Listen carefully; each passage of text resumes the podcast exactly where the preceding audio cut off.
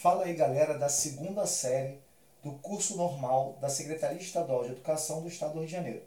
Eu sou o professor Roberto Stabile, professor de Geografia, e hoje a gente vai conversar um pouco mais sobre urbanização e o processo desigual que ocorreu no território brasileiro. E aí, galera, quando fala de urbanização, a gente lembra logo do seguinte: nós somos um país urbano. A grande maioria que está falando né, é, sobre urbanização, sobre Brasil, realmente mora nos grandes centros ou na cidade, na área urbana. Vocês, por exemplo, estão ouvindo esse podcast, na sua maioria, 95% do estado do Rio de Janeiro é urbano. Aqui na capital, na região metropolitana, praticamente 100% da população urbana. Mas como é que isso aconteceu? Como é que a gente conta um pouquinho da história da urbanização, não só no Brasil, mas no mundo? E aí eu tenho que voltar a um assunto que a gente, vocês já viram várias vezes, não somente em geografia, mas também em história, que é o processo de primeira revolução industrial. É o pontapé inicial desse processo. É ali, galera, é ali que a gente começa a entender como são formadas as áreas urbanas. Primeiro pelo seguinte, pela transformação do modelo produtivo, onde eu passei a utilizar máquinas e essas máquinas gradativamente substituíram o trabalho do homem no campo. E quando eu substituo o trabalho do homem no campo, consequentemente, consequentemente, eu tenho elementos fundamentais para caracterizar esse processo de urbanização. O homem vai saindo do campo, indo para as áreas urbanas. A gente chama de cidades, tá? Mas eu vou chamar de áreas urbanas porque é o conceito mais correto. Porque existem cidades também nas áreas rurais. Bom, a industrialização brasileira foi bem tardia, só aconteceu 100 anos depois. E aí eu vou dar um exemplo para vocês. Lembra da Inglaterra, que foi líder na primeira Revolução Industrial? Sim, lembram, é claro.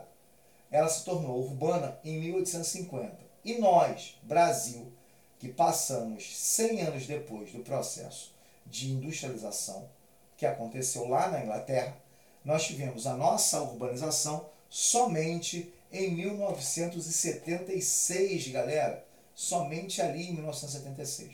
Consequentemente, né, nós tivemos uma urbanização bem tardia, mas bem tardia também, assim como foi a nossa industrialização.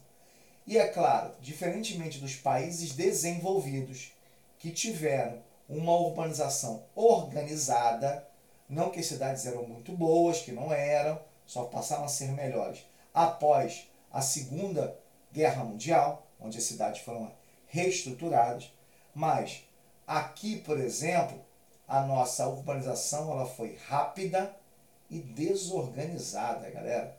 Por que, Roberto? O que, que aconteceu? Bom, primeiro que nós não passamos pelo modelo de industrialização como se fala nos países, né, eu vou falar assim, mais é, desenvolvidos, onde você tinha uma saída gradual, bem lenta da população do campo para a cidade.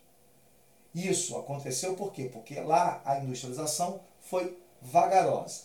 Enquanto aqui a nossa revolução industrial, que começa no século XIX, mas vai ter o grande auge no século XX, nos meados do século XX, a população vem em massa para o Brasil.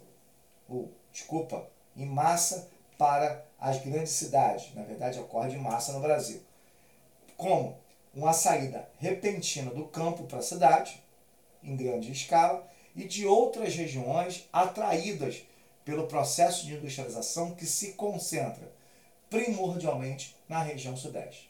Então, é na verdade isso que acontece de uma forma geral para consolidar todo o processo de urbanização do Brasil. Por isso que ela foi rápida e desorganizada. É só olharmos os grandes centros urbanos como o próprio exemplo aqui no Rio de Janeiro. Né? A gente olha o Rio de Janeiro e vê ocupações irregulares, a gente vê crescimento populacional e uma série de outros fenômenos complexos que levam a cidade a uma cidade desorganizada.